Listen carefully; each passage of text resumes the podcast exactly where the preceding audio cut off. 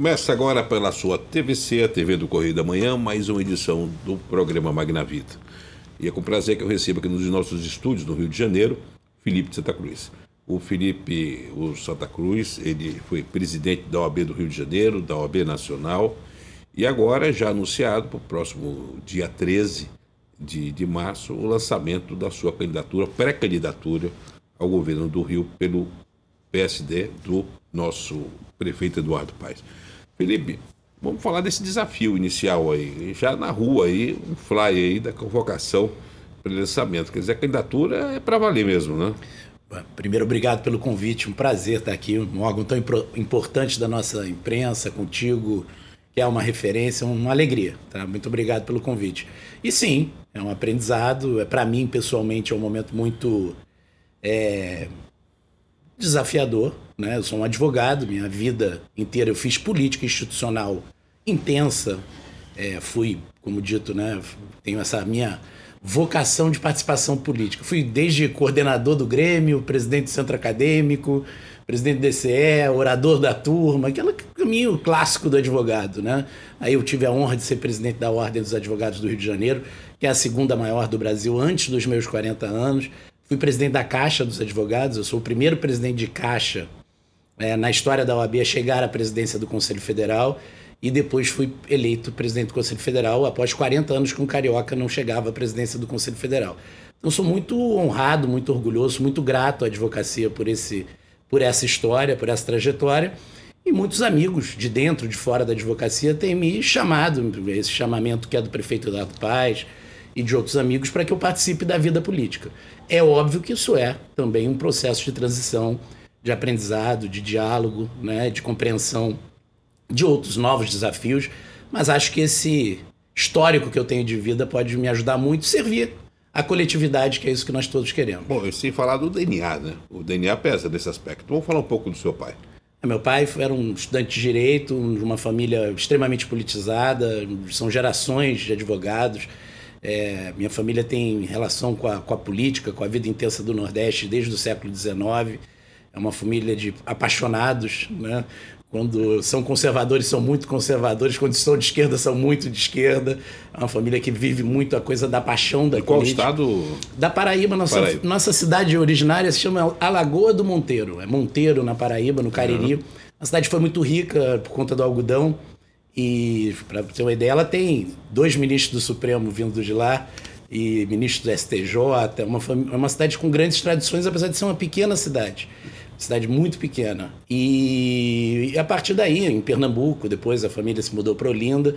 A minha família vive a política com grande paixão. E eu cresci nesse ambiente e tive, o que é sabido, esse, essa dor, que é a perda do meu pai ainda muito cedo. Meu pai era um estudante de direito estava prestes a se formar um servidor público do Departamento de Águas de São Paulo e fazia uma tarefa que era de é, é, acompanhar os amigos que estavam na clandestinidade. Ele não era nem propriamente uma pessoa na clandestinidade uma direção partidária. Eu digo que meu pai é um símbolo muito grande do horror das ditaduras, e aí falo em lato senso, porque era um estudante, era um estudante com sentimentos humanistas vindo da, juventude católica e foi vitimado pela, pela ditadura militar, algo que está em aberto até hoje. Para ter ideia, amanhã eu vou fazer um depoimento num processo na Justiça Federal que fala sobre uma das hipóteses de desaparecimento do meu pai. Eu vou ser testemunha amanhã. Agora, como é que é para um, garoto é, ser formado dentro de, um, de, um, de uma dor que não se justifica e que não se materializa, porque é, fica o desaparecimento, aquela coisa do, do intangível. Me, me, fala como é que foi a sua formação com relação a isso. E alguém ocupou essa figura paterna na, na, na, sua vida? Sim, eu tive essa sorte. Né? É, eu sou então dessa família com essa história de muita intensidade. E aí minha mãe, poucos anos depois, se casa né, com um, uma pessoa maravilhosa, que meu pai, que é, chama-se Eduardo Scaletes, que é um professor de economia, e ele, judeu de Porto Alegre, né, também militante na resistência à ditadura. E eu fui criado, fui adotado por essa família de Porto Alegre. Fui adotado pelo meu avô, que era uma pessoa maravilhosa, já falecido. Tanto que hoje eu carrego o sobrenome do meu pai, Fernando Santa Cruz, e o sobrenome Scalete. Eu, eu digo que comigo nasce uma nova família, que é uma família de, de, tradição, né, do lado cristão e judaico, com as tradições humanistas, do que há de melhor também na, na, na, na, luta pela liberdade dos judeus, dos, dos que foram perseguidos sendo católicos. E eu tenho muito orgulho dessa história. Essa pessoa, é meu pai, meu padrasto, que é meu pai também, é, nunca se escondeu a história do meu pai, do meu pai biológico, do meu pai verdadeiro, do meu pai. Eu cresci cercado por essa história. Eu tive uma avó que foi uma gigante, que é a dona Zita Santa Cruz, que até morrer é, perseguiu a verdade em relação ao meu pai. E eu acho que isso. Muito parecido com a história da Zuzu Anjo, em termos da Muito parecido, muito parecido. Ela tem, aliás, eu reconselho agora na era do YouTube, ela tá viva, né? Se batendo numa pesquisa, Eusita Santa Cruz, Zita Santa Cruz tem depoimentos lindos dela, onde ela cita poesias. Ela era uma. Ela, assim, ela não se rendeu ao desaparecimento do meu pai. Óbvio que isso, eu tô respondendo a sua pergunta, isso marca e acho que isso vive muito em mim, nos meus filhos, e marca a trajetória de qualquer um. Óbvio que eu tento fazer disso não um trauma, né? Eu vivo a dor que isso liga e vivo um sentimento desde muito jovem de honrar essa memória, que é toda essa história de, de tristeza, de drama, de que tem um lado trágico e também de sorte, de luz, de, de, de superação, até porque você acaba dando você, você, você tem a, a vida de um estudante de direito ceifada e, e você depois, anos depois, consegue fazer uma trajetória seguindo o mesmo trilho do seu pai e até recompondo assim lacunas dessa história. Né? Ah, eu acredito muito nisso, mas acho que a chave disso eu herdei da minha mãe da minha avó, que foi não ter rancor. Eu acho que as pessoas, quando vivem um episódio desse, elas têm uma escolha. Viver preso ao rancor ou à busca da vingança, coisa que eu nunca fui educado a fazer, ou honrar aquela memória, aquele, aquela tradição, aquele, aquela a vida que se perdeu no teu cotidiano. Quando você relativa, você coloca o fator tempo na, no sentido de compreender o momento que era aquele, isso ajuda a não ter rancor, a eliminar a, a, linha do tempo, a percepção da linha do tempo ajuda na, na, ajuda. na questão pessoal. Ajuda. Ajuda, eu acho que você passa a ter uma compreensão maior, apesar de não justificar e não não, não por isso relativizar a, o drama, a dor. Principalmente a dor da criança. Né? A criança que cresce, eu, eu até os 15 anos, eu, assim, eu, os episódios, eu não poderia ter uma conversa como essa. Eu tive essa conversa após uns bons anos de análise. Eu tive uma análise paga pela ONU, quer dizer, uma coisa muito específica, né? Para vítimas da ditadura, que foi muito importante para mim. É, eu acho que é um processo de amadurecimento que vai colocando as coisas a partir da perspectiva do adulto. Quer dizer, hoje eu sou um homem que tem quase o dobro da idade do meu pai, vou fazer 50 anos em um mês. É óbvio que você, isso tudo passa, soma, né, na leitura daqueles episódios, mas tem o olhar da criança. É claro que. Politicamente, isso... como é que você se posiciona? Porque o, o, todo mundo sabe da relação histórica que você teve com o PT, a relação e o carinho do presidente, do então presidente Lula com você, mas todo mundo sabe também que o Kassab está um pouquinho mais ao centro, né? E, e, você, como presidente da OAB Nacional, foi muito acusado de ter colocado a OAB muito à, à esquerda. Né? Como é que você abraça essa legenda partidária? Eu acho a acusação injusta. eu acho que o papel da ordem é a defesa da democracia e das instituições. Como e, a da BI também. Como é a da BI, acho que foram tempos muito intensos, dramáticos. Acho que a gente também. Eu sou um apaixonado pela história, nós vamos precisar de alguns anos para fazer análise desse tempo também, mas acho que era a nossa missão. Eu me, me localizo, eu sou, sou moderado e fui fazendo essa transição com a idade, volto a dizer, óbvio. Apesar de jovem, eu não era um radical, nunca fui um radical. A minha história de militância estudantil é na PUC, eu sempre fui moderado. Quem me conhece de vida inteira sabe dessa minha linha mais moderada. Eu me acho moderado de centro-esquerda, progressista, com algum sentido humanista. Mas você dá um choque na, na, na, na OAB no momento que você cria a questão das cotas. E você faz um, um, um, um para que o, os colégios, da, da, da, os conselhos da OAB tenho a, primeira igualdade de sexo, é, questão racial. Me, me fala um pouco como é que foi trazer vamos dizer, essa pluralidade para dentro de, um, de, um, de, uma entidade? Ah, eu, eu me orgulho muito disso e acho que isso não é uma questão de esquerda, de direita, apesar disso ter uma, uma leitura ideológica. Acho que o Brasil tem um, um histórico é, das relações de gênero, de raça, que tem que ser encarado, sempre achei.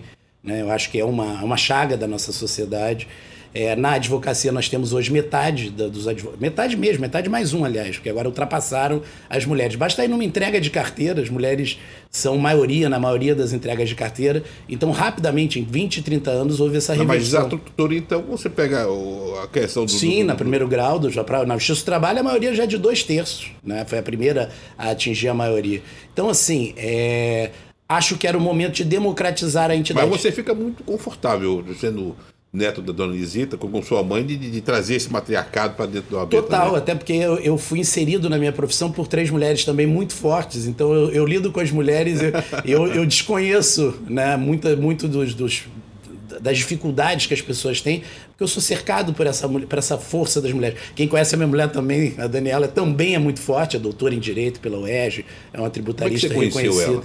Conheci na faculdade, no primeiro dia de aula. No primeiro dia de aula? Vamos fazer 30 anos. Mas né? paixão à primeira vista? Como é que Não, foi? viramos melhores amigos. Fomos nos casar. Conta, me conta essa história. Fomos, viramos melhores amigos. No primeiro dia de aula, fomos amigos aqueles de ir com namorados viajar para férias. Fomos amigos durante 12 anos. Eu digo que eu estava amadurecendo para estar tá pronto para ela.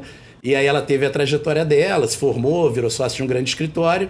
E aproximadamente 10 anos depois nós nos casamos. Vamos fazer 20 de casados e 20 e 30 agora esse mês de melhores amigos. E como é que foi o clique assim? Tá na hora de quando é que passa a olhar lá diferente assim? Ah, eu acho isso, que eu... isso é curioso, né? Porque é, é, é, não, não é difícil, mas é, é, é, difícil as pessoas falarem isso, né?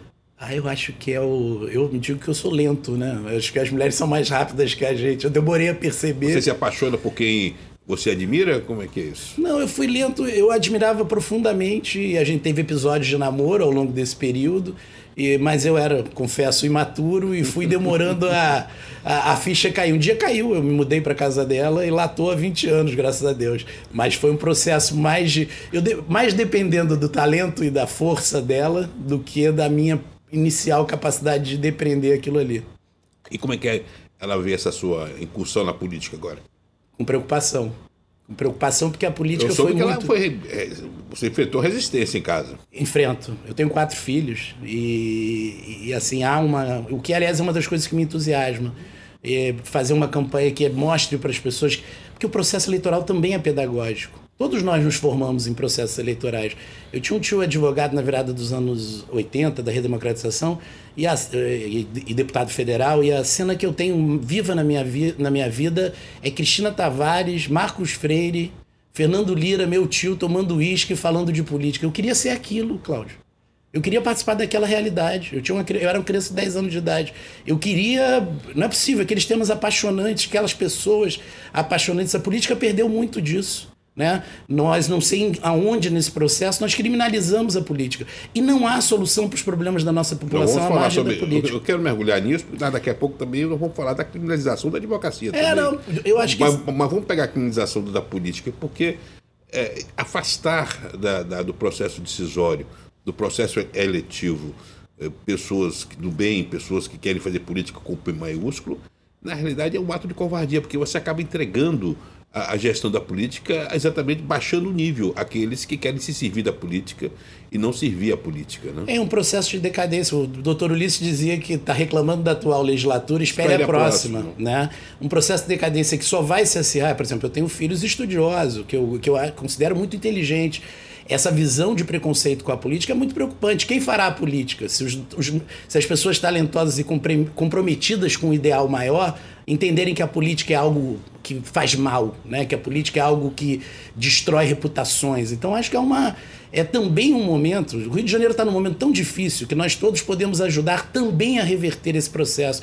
Eu, por exemplo, vou para essa campanha de coração aberto e com muita, com um compromisso solene de fazer uma campanha propositiva. Respeito muito o governador Cláudio Castro, respeito o deputado Marcelo Freixo, respeito o ex-prefeito Rodrigo Neves. De mim não vai se esperar outra coisa que não seja discutir os problemas da população do Rio de Janeiro, aprender, inclusive, onde eu possa não estar vendo algo, algo que possa fazer a nossa, a nossa convergência, e acho que assim também de alguma forma, a gente honra esse processo de recuperação da imagem da política. Sentado na sua cadeira tem o Luciano Bandeira, é o presidente Sim, da OAB do Meu irmão do querido.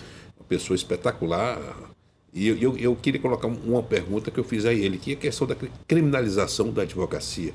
e que foi também o baixo nível dessa campanha para a OAB do Rio de Janeiro. Por exemplo, você está falando de mulheres, nós temos a Ana Basílio, que é uma grande, que é a vice-presidente do Luciana, que sofreu ataques, ela foi vítima de uma grande violência é, jurídica antes, e, inclusive não só ela, mas grandes escritórios. Sim, 72 escritórios. E você teve uma atuação, até corrijo uma nota que eu dei, você deu, você deu uma atuação muito grande em defender a, a revisão desse, dessa criminalização da advocacia.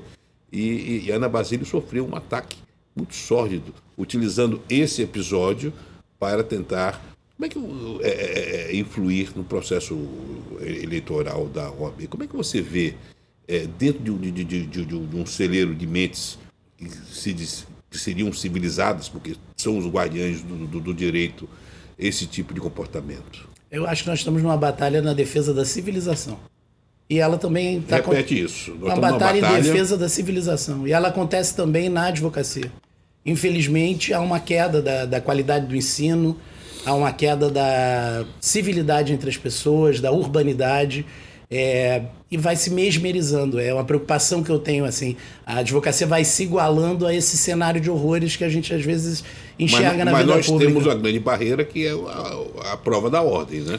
Que se, e, se derrubada, é um filtro, né? É um filtro importantíssimo, que eu, eu hoje reputo que é um filtro que está segurando, é, é o dique que segura essa enxurrada, porque o fim da prova da ordem é o fim da advocacia como nós concebemos, porque a advocacia no Brasil, ao contrário de outros países, como os Estados Unidos, que é uma profissão só privada, exclusivamente privada, a advocacia no Brasil tem esse histórico de defesa do, do, do meio ambiente, da democracia. Quando o advogado recebe a carteira, ele não jura ficar rico com seus processos. Óbvio que é legítimo que ele persiga o sucesso material, mas ele jura o quê? Defender o meio ambiente, a justiça social. A advocacia brasileira se construiu com esses mitos sagrados. É Rui Barbosa, que é o pai da nossa primeira Constituição Republicana, é Sobral Pinto, Heleno Fragoso na resistência à ditadura. Essa é a tradição da advocacia brasileira. Esse, essa história vai sendo desconhecida uh, um empobrecimento na formação, no debate na, na advocacia, e acho que com isso você também empobrece o processo político da OAB. Isso me preocupa muito. Eu fui vítima muitas vezes de uma interpretação equivocada é, que colocava determinados pontos que são, como eu digo, são pontos estatutários no nosso estatuto, que é uma lei federal, porque a advocacia brasileira ainda tem isso. Por ter exercido esse papel, ela tem uma série de prerrogativas que nenhuma outra advocacia no mundo tem. Eu presidi a maior entidade de classe, não da advocacia, mas entidade de classe do mundo, com 1 milhão e 300 mil inscritos, nacionalmente. Ela é a maior entidade de classe da advocacia no mundo. Né? Então, nós temos o exame de ordem, nós temos um estatuto que é lei federal, nós temos a advocacia citada individualmente na Constituição Federal, é a única profissão privada, como indispensável à administração da justiça. Tudo isso é fruto desse papel da defesa da sociedade, não apenas no processo, mas também nas lutas da, coletivas. E agora a defesa da civilização. Né? Eu acho, a civilização tem que ser a preocupação de todos nós e das lideranças políticas. Eu queria voltar a essa questão dos 70, foram 71 escritórios, né? 72. 72 escritórios, porque o magistrado do Rio de Janeiro acaba deu uma canetada, magistrado de primeira instância, provocou o bloqueio e, e, e busca e apreensão em escritórios, grandes escritórios, renomados escritórios, e a sociedade ficou. Eu achei, eu confesso aqui e compartilho com nossos telespectadores, que a reação da sociedade, nós temos uma manchete sobre isso, criticando, a, a reação da mídia, de forma geral, da sociedade civil organizada, ela foi muito tênue pela dimensão desse ataque a, a, a, ao que eu chamo um dos grandes guardiões da, da, da sociedade civil, que é o, o advogado, o direito. Me, me, fala sobre esse episódio. Ali o que houve é, deliberadamente é um ataque, o que eu digo é um ataque à defesa, ao direito de defesa. Ao direito de defesa. Durante todo o processo, quer dizer, longe de mim, eu disse isso já um milhão de vezes, eu acho que é óbvio que nós queremos o aprimoramento institucional do combate à corrupção, mas ele deve se dar dentro da lei, dentro da Constituição. Os advogados ficaram clamando no deserto, né? sejamos francos até por percepções gerais, genéricas, de, de, de malfeitos. Né? Óbvio que também as pessoas têm responsabilidade nisso. É, houve um clamor para que a defesa fosse calada. Esse processo foi gestado nesse espírito. Só que ele vem no momento que nós já estávamos reagindo, mostrando os abusos, mostrando os excessos, mostrando o perigo que esses excessos gerariam para o próprio, pro próprio processo. A promiscuidade pro próprio do, processo. Do, do, caso da Lava Jato, do Sérgio Moro, Isso. Com, com, o Ministério Público, aquilo dali Porque é... quando o processo é viciado, não há nenhum resultado dele que seja legítimo. Não há fruto positivo numa árvore que está completamente envenenada. Né? Ainda que ela venha condenar alguns que eram culpados, porque a condenação desse culpado é ilegítima. O devido processo ele existe para legitimar a condenação do culpado. Por isso ele tem direito à defesa. Então, esse era um golpe de destruição da defesa. Por isso, misturar os advogados, colocar uma grande advogada como Ana Tereza, que, aliás, aí sim, um símbolo da força da advocacia feminina, uma mulher que chegou a um sucesso absoluto na advocacia, o respeito de todos nós. Então, uma mistura de vários elementos, tentando Não, calar e, a defesa. E aquela operação é um absurdo, porque é, é, é na época ela estava. O marido era do, do, do, STF, aí entra, quando o juiz de, de primeira instância, na casa de, de um desembargador. Sim, do, do presidente do TRF. pois é, é. quer dizer. Não, uma série é, um desafio à lógica, ao bom senso. Baseado em, em delações absolutamente frágeis, né? É, tentando precificar uma coisa dificílima. quanto custa o trabalho de um advogado? Se é um, um livre mercado. Um jovem muitas vezes vai cobrar muito mais barato do que um grande advogado já estabelecido, até como uma forma de livremente concorrer dentro desse mercado. Então o Ministério Público tentou colocar valores que seriam valores devidos por determinado trabalho. É uma insanidade. Mas agora mesmo mandaram reduzir os honorários aí é. para 10 mil. E, isso é pirraça? É pirraça e incompreensão dos riscos da advocacia. A advocacia é uma profissão privada. 99% dos advogados são advogados privados. Eu já advoguei em causas que demoraram 20, 25 anos, onde o risco foi todo meu.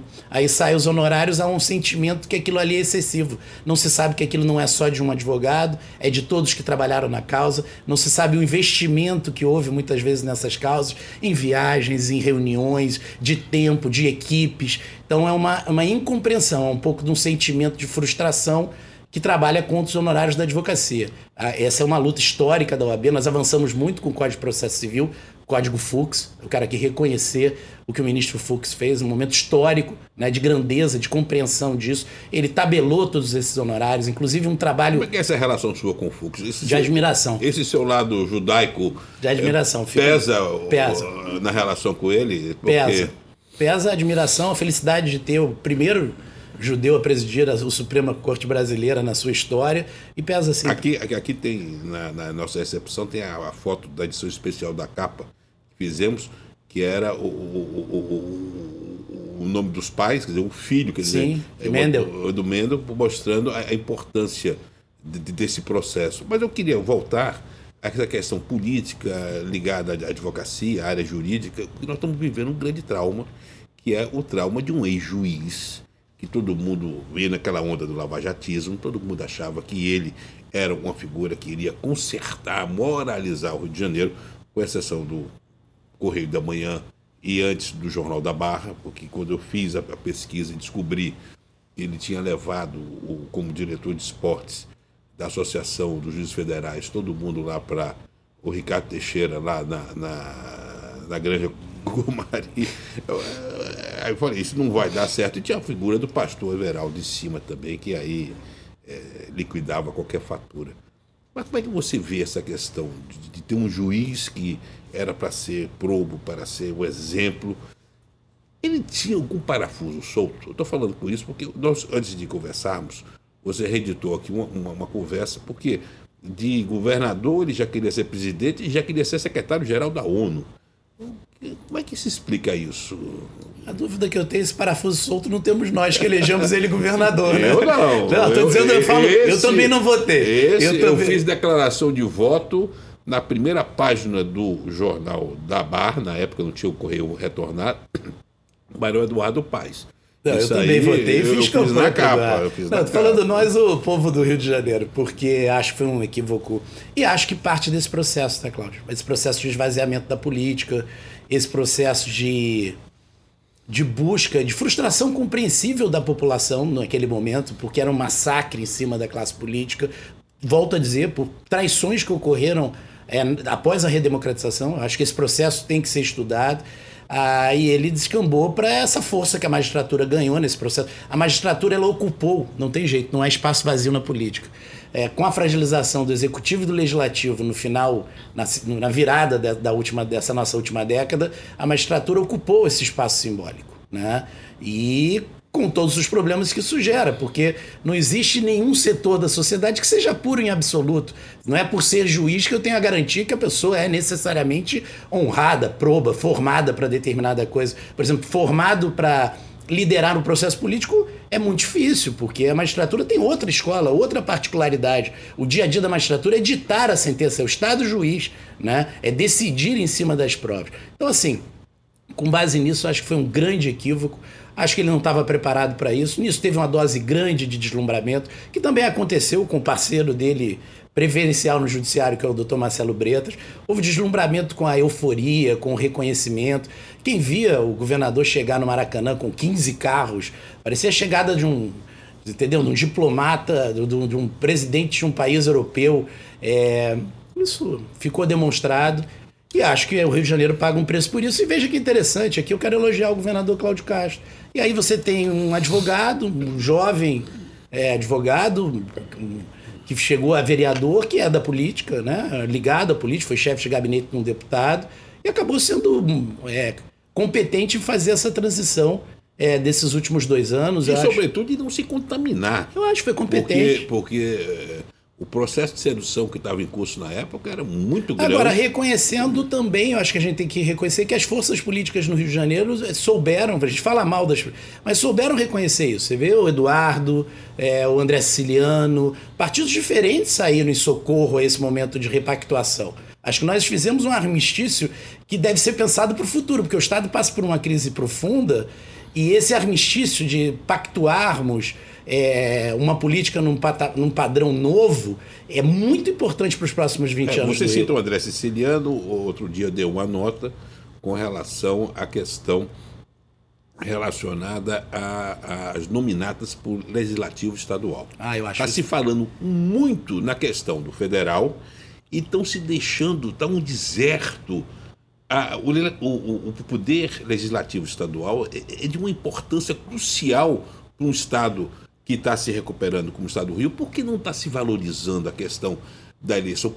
O sentimento que virou uma, uma, uma eleição de segunda classe. Cláudio, eu, olha eu adorei essa tua nota. Eu ando falando isso para as pessoas, não sei também porque eu estou muito voltado para o Rio de Janeiro. Estou muito feliz de ter voltado para o Rio de Janeiro. Sou um apaixonado pelo Rio de Janeiro. Eu vou, eu vou para Brasília com grande sofrimento, por mais que eu respeite Brasília, tenha grandes amigos, tenha um escritório lá. Eu amo o Rio de Janeiro. Então eu estou muito feliz e estou muito preocupado com isso também ah, os partidos agora, por conta da lógica do fundo e da importância dos deputados federais, os partidos estão pegando todos os seus quadros e colocando, colocando nas listas, nas nominatas de deputado federal.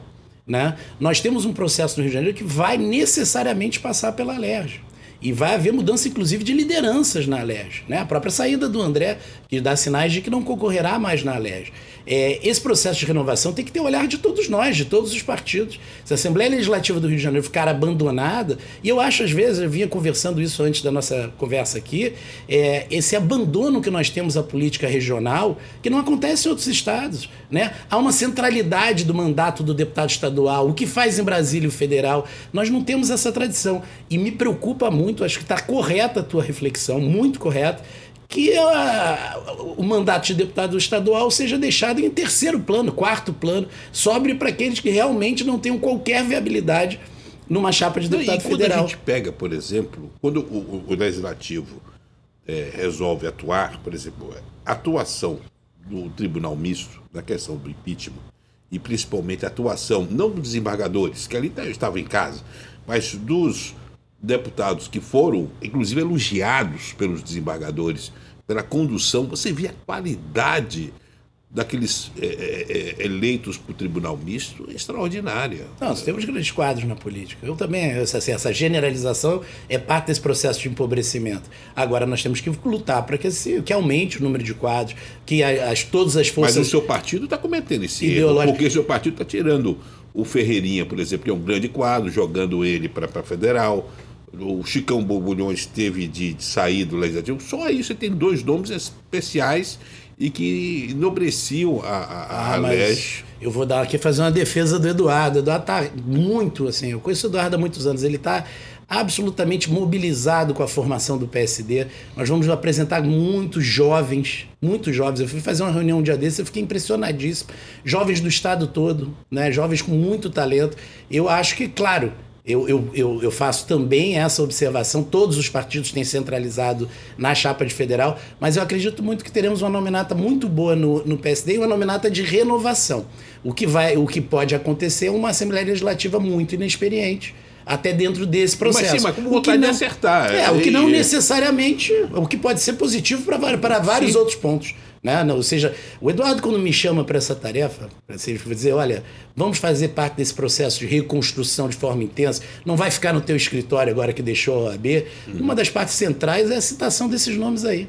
Nós temos obrigação de deixar a política do Rio de é, Janeiro melhor para o Chicão, para o Renan, é, para essa nova geração. O que o Eduardo está tá fazendo, é, guardando as devidas proporções, é que o Antônio Carlos fez da Bahia nos seus primeiros mandatos. No primeiro mandato de Antônio Carlos como governador, Mário Kertz, Paulo Souto, todos eram jovens de 20 e poucos anos que foram pensados ao cargo de secretário de Estado e, e, e se formou na Bahia um, um, uma geração de talentos que viraram ministros, o, o Ornella, o próprio Embaçaí. É. Você vê que. O Ata Alencar era ligado a ele, era secretário é, de saúde. É um pouco o que o, o, o, próprio Eduardo está fazendo aqui no Rio, criando um processo de renovação e, e, valorizando a juventude. E o que me entusiasmou é que esse processo de renovação está ligado a uma ideia de entregar. Eu gostei muito da tua situação, da Antônio, citação do Antônio Carlos. Eu citaria aqui também Jaime Lerner. Eu citaria.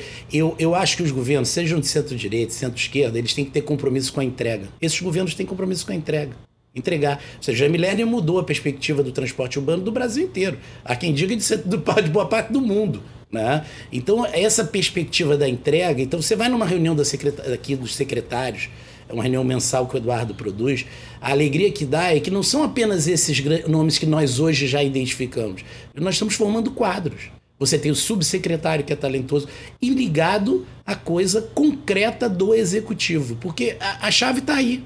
Ah, ou nós entregamos algo que mude a vida da população, em especial dos mais pobres. Eu acho que é, já há um consenso em todo, em todo o arco ideológico, há um consenso que num país que tem poucas receitas, que tem pouca capacidade de investimento, o investimento maior tem que ser para quem tem menos. Essa, esse norte que está formando o PSD do Rio, a partir da própria visão de gestão do Eduardo, eu acho, entendo, que é que renovam a nossa política a médio e longo prazo. Tomara que, claro, a gente possa dialogar é, com as outras forças. Estamos chegando já, estamos passando até da metade da entrevista, mas você já respondeu uma pergunta que eu ia falar, que aliás foi uma resposta dada pelo Ciro Gomes e pelo próprio Lupe a, a, a uma omissão assim, do Rodrigo Neves, que ficou, quando numa coletiva perguntou sobre a, a falta de experiência sua em, no executivo. E, e, o Ciro socorre e, e fala: não, o Felipe foi comandante da, da OAB. Qual é o orçamento da OAB ah, Nacional? Sistema todo, próximo. Sistema todo, vamos dizer. Próximo a um bilhão. Um bilhão, mas é um sistema muito grande. Né? Eu tenho a honra de ter participado, participado por, de quase todos os cargos. Né? Você veio de várias, de várias missões. Então, eu fui diretor de subseções, algo que mudou minha vida. Né? Porque eu era um, um advogado formado na PUC, que ia para o centro do Rio, e, e, passei a visitar os 92 municípios, os outros 91 municípios do estado, cotidianamente. Descobri uma advocacia muito mais complexa, muito mais heterogênea, muito mais. É, e muito dependente do OAB, é, né? Porque o projeto que eu criei, tá... para o meu grande orgulho, são dois grandes projetos. Um é a leitura do Diário Oficial, que é, daquela época uhum. foi uma revolução, e o outro foi com a confiança do então presidente da Ordem. Eu criei um projeto chamado OAB Século XXI, que basicamente é um projeto de inclusão digital. Nós criamos 220 salas, salas que, por exemplo, temos uma no centro do Rio, que o Luciano toca esplendorosamente, com mil metros quadrados, onde mil advogados frequentam todos os dias, e a advocacia que não tem condições de ter um, um assistente técnico para computação, não tem as condições de ter os melhores computadores, ela peticiona de lá.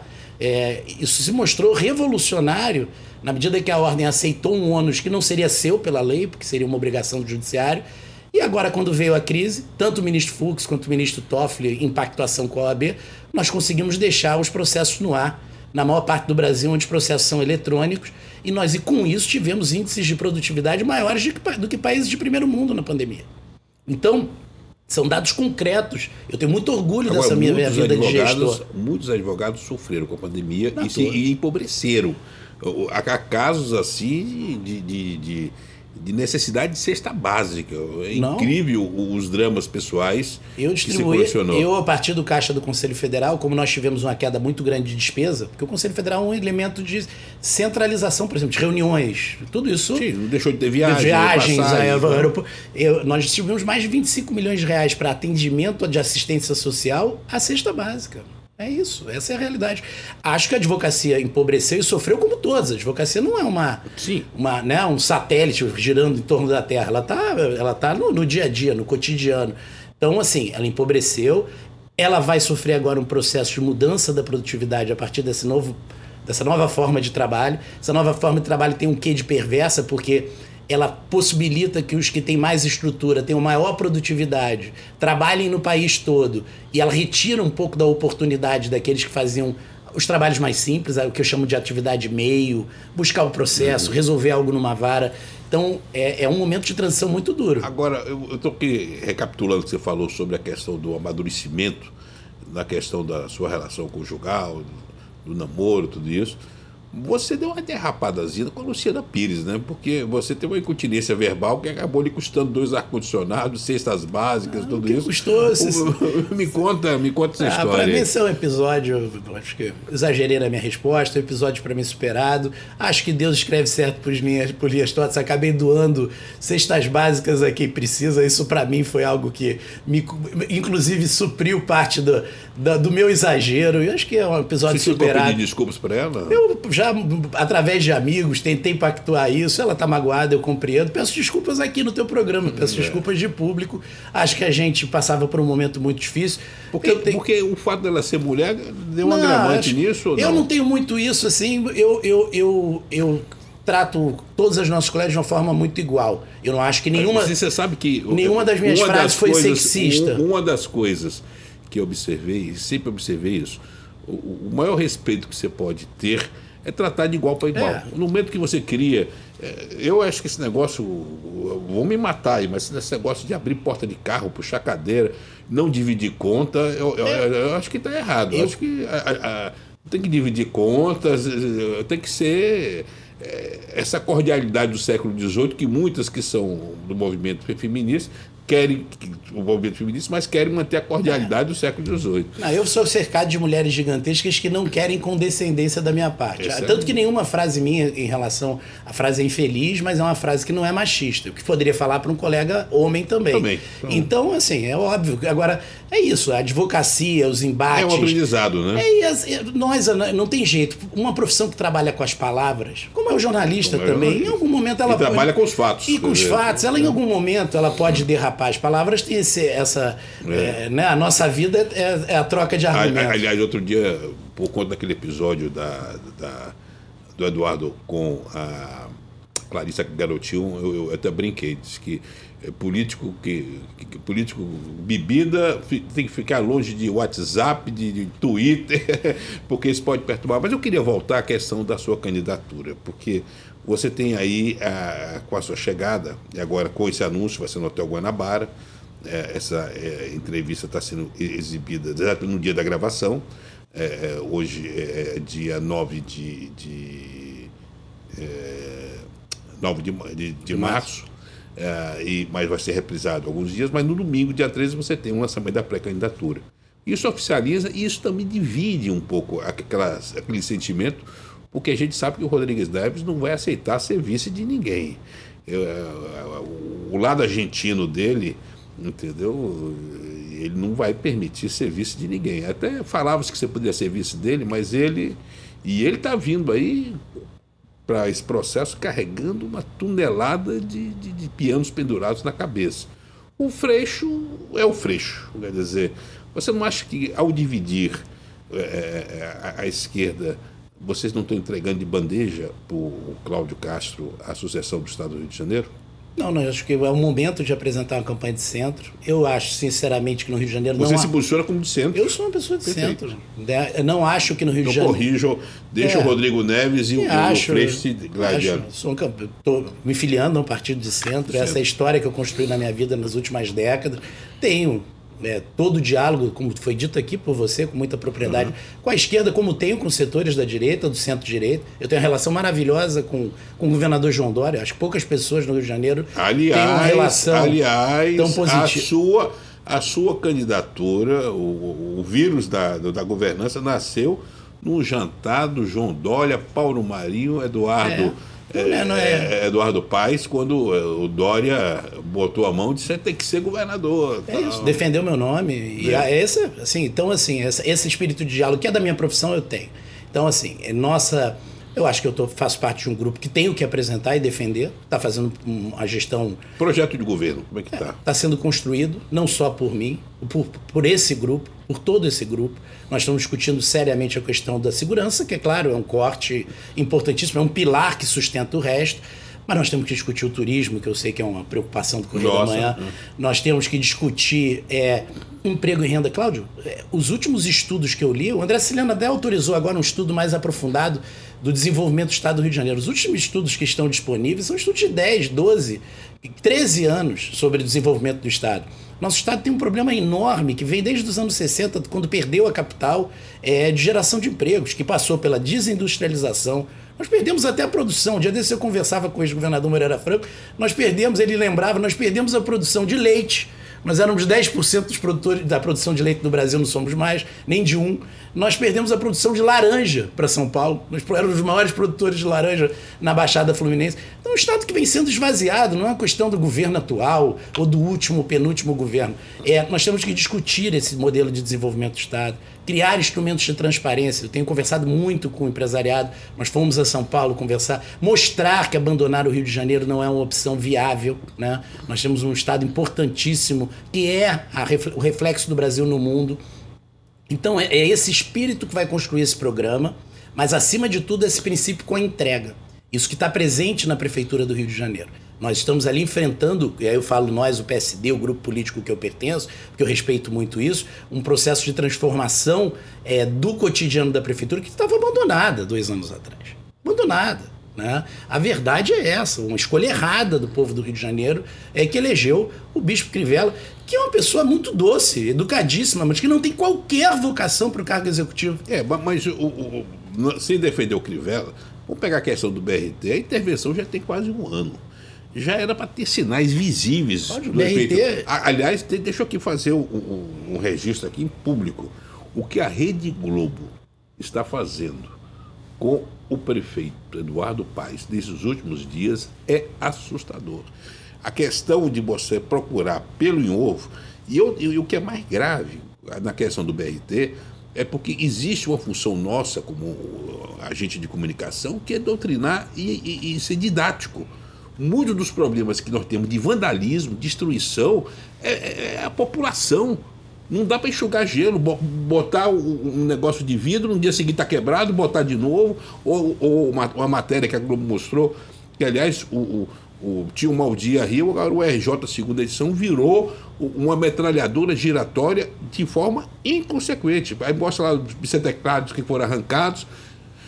Quer dizer, eu acho que esse espaço devia de ser usado pela mídia, pela comunicação, para que educasse a população. Porque a população tem que preservar, porque quando você vandaliza uma estação do BRT ou, ou- ou- ou- um ônibus, você está vandalizando um, um ativo que é seu. Quer dizer, eu, eu, eu acho que o Eduardo está sendo muito vítima desse processo, mas ele vai resolver isso porque a licitação publicitária das agências vai sair, logo, logo o pessoal vai ficar feliz com ele.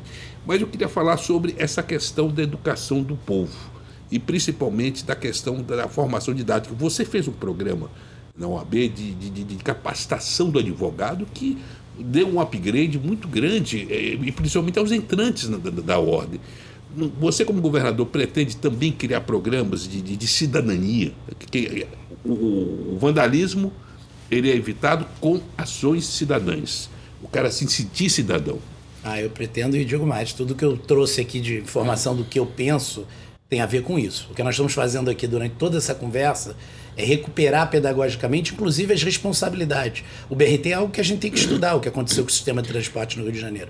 Porque ele é, ele é o, o epicentro do colapso da nossa política. Os empresários foram crimes. E, e, e, e, tem relação direta com o Lerner, né? Não, exatamente. Uma... Vamos lá. Não, mas, mas, mas, falando do episódio do Rio, Sim. houve tem empresários exilados, delações, criminalização, crimes mesmo, participação, compra de voto. Quem vazou a delação do Lavouras fui eu. É. Na coluna, aliás, bateu, eu estava de Covid, fiquei corajoso, resolvi é. abrir meu arquivo e soltar tudo que estava guardado isso, ali. Junto a isso, então, uma falta de modernização do sistema, o abandono do BRT, que não basta passar na Avenida Brasil para ver o que aconteceu nos últimos anos, uma coisa impensável para um Estado desenvolvido. Eu digo que nós estamos virando uma província das mais atrasadas. Impensável.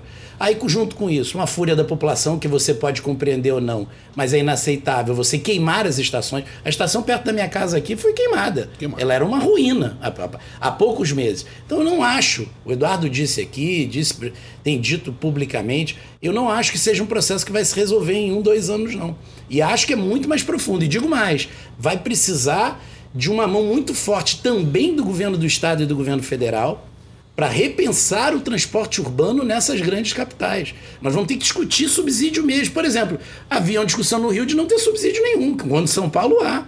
Né? E, ah, funciona e tem um sistema sadio. E se criminalizou o subsídio no é. Rio de Janeiro. Parecia que fazer subsídio seria uma forma de corrupção. É, é, nós temos que lembrar tudo isso. Né? Agora está se discutindo em vários lugares do mundo tarefa modular quase zero para quem precisa mais. Vamos fazer essa discussão. Agora eu acho que esse processo não se resolve nem só pela prefeitura em pouco tempo, vai precisar dessa articulação governo federal, governo estadual, e vai precisar de muita coragem e também concordo contigo de um diálogo muito forte com a população para que ela entenda o que está em jogo, que aquilo ali é um patrimônio dela. Dela.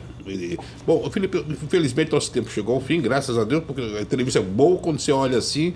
É, é, primeiro, registrar aqui o, a felicidade do Rio contar com você no dia a dia, porque é muito importante. Você teve aí nessa missão nacional, você não tinha tempo nem de ver a família, ficava andando o Brasil inteiro, não só Brasília e agora você se dedicando ao Rio. Isso é muito importante. Mas eu queria finalizar com um ping-pongzinho rápido, vou dizer algumas coisas, você vai finalizando, começando com Pedro Paulo.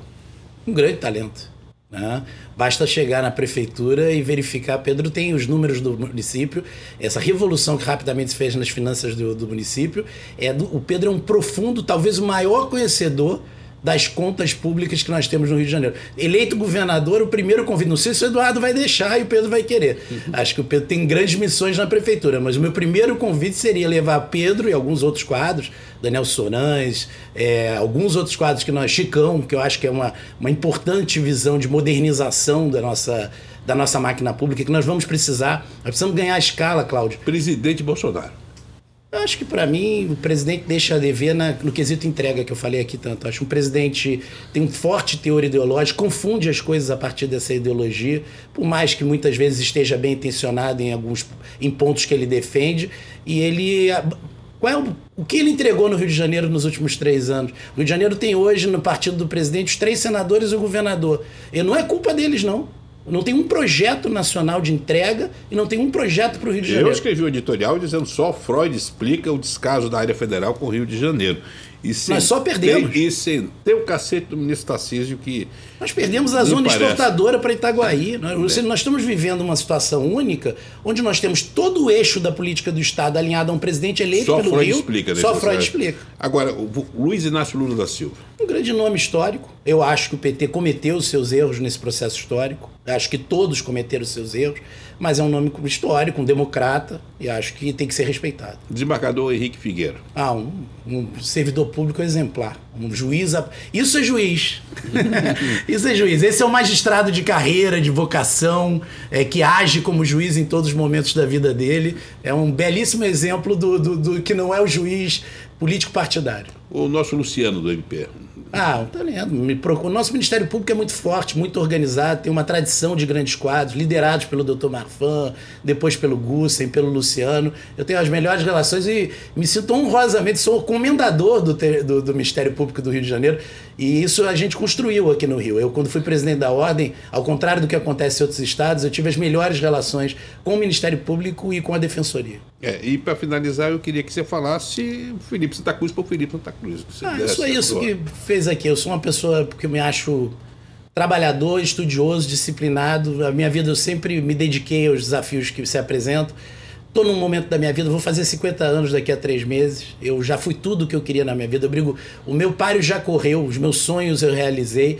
Eu estou à disposição disso, das minhas, da paixão de devolver um pouco a de sociedade. devolver a sociedade e de, e de acreditar que esse lugar maravilhoso que nós temos, eu vou sair daqui, é. esse lugar maravilhoso pode ser reconstruído com a união de todos os homens e mulheres comprometidos. Agora vou quebrar aqui um pouco o protocolo, porque eu, eu, ficou uma pergunta do repórter, porque uma curiosidade minha tendo sido o, tendo passado pela questão do trauma do pai ausente, como é que você é como pai?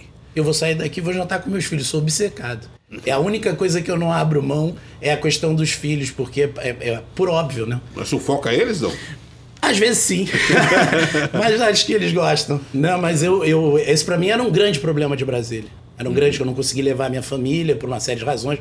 Minha esposa tocando o dia a dia do escritório e era um grande problema. Nessa ausência, você já percebeu algum crescimento deles, alguma mudança de hábito que você se surpreendeu? Ah, sim, todo dia. Quando a gente tem quatro filhos, é uma revolução permanente, né? Ah, o, o, drama é não perceber. Com quantos é vão fazer direito? já tem uma, uma, que começou essa semana na pois. PUC, seguindo a tradição do pois pai. É. Bom, Felipe, muito obrigado. É muito bom a gente obrigado, mostrar esse viu? lado humano, essas personalidades que são que, que estão na mídia, que são conhecidas, mas que um bate-papo informal como esse, pela sua TVC, a TV do Correio da Manhã permite a pessoa mergulhar nesse lado mais humano, esses bastidores que fazem a gente ser diferente. Obrigado a todos encerramos mais um programa Magna Vita pela sua TVC, a TV do Correio da Manhã.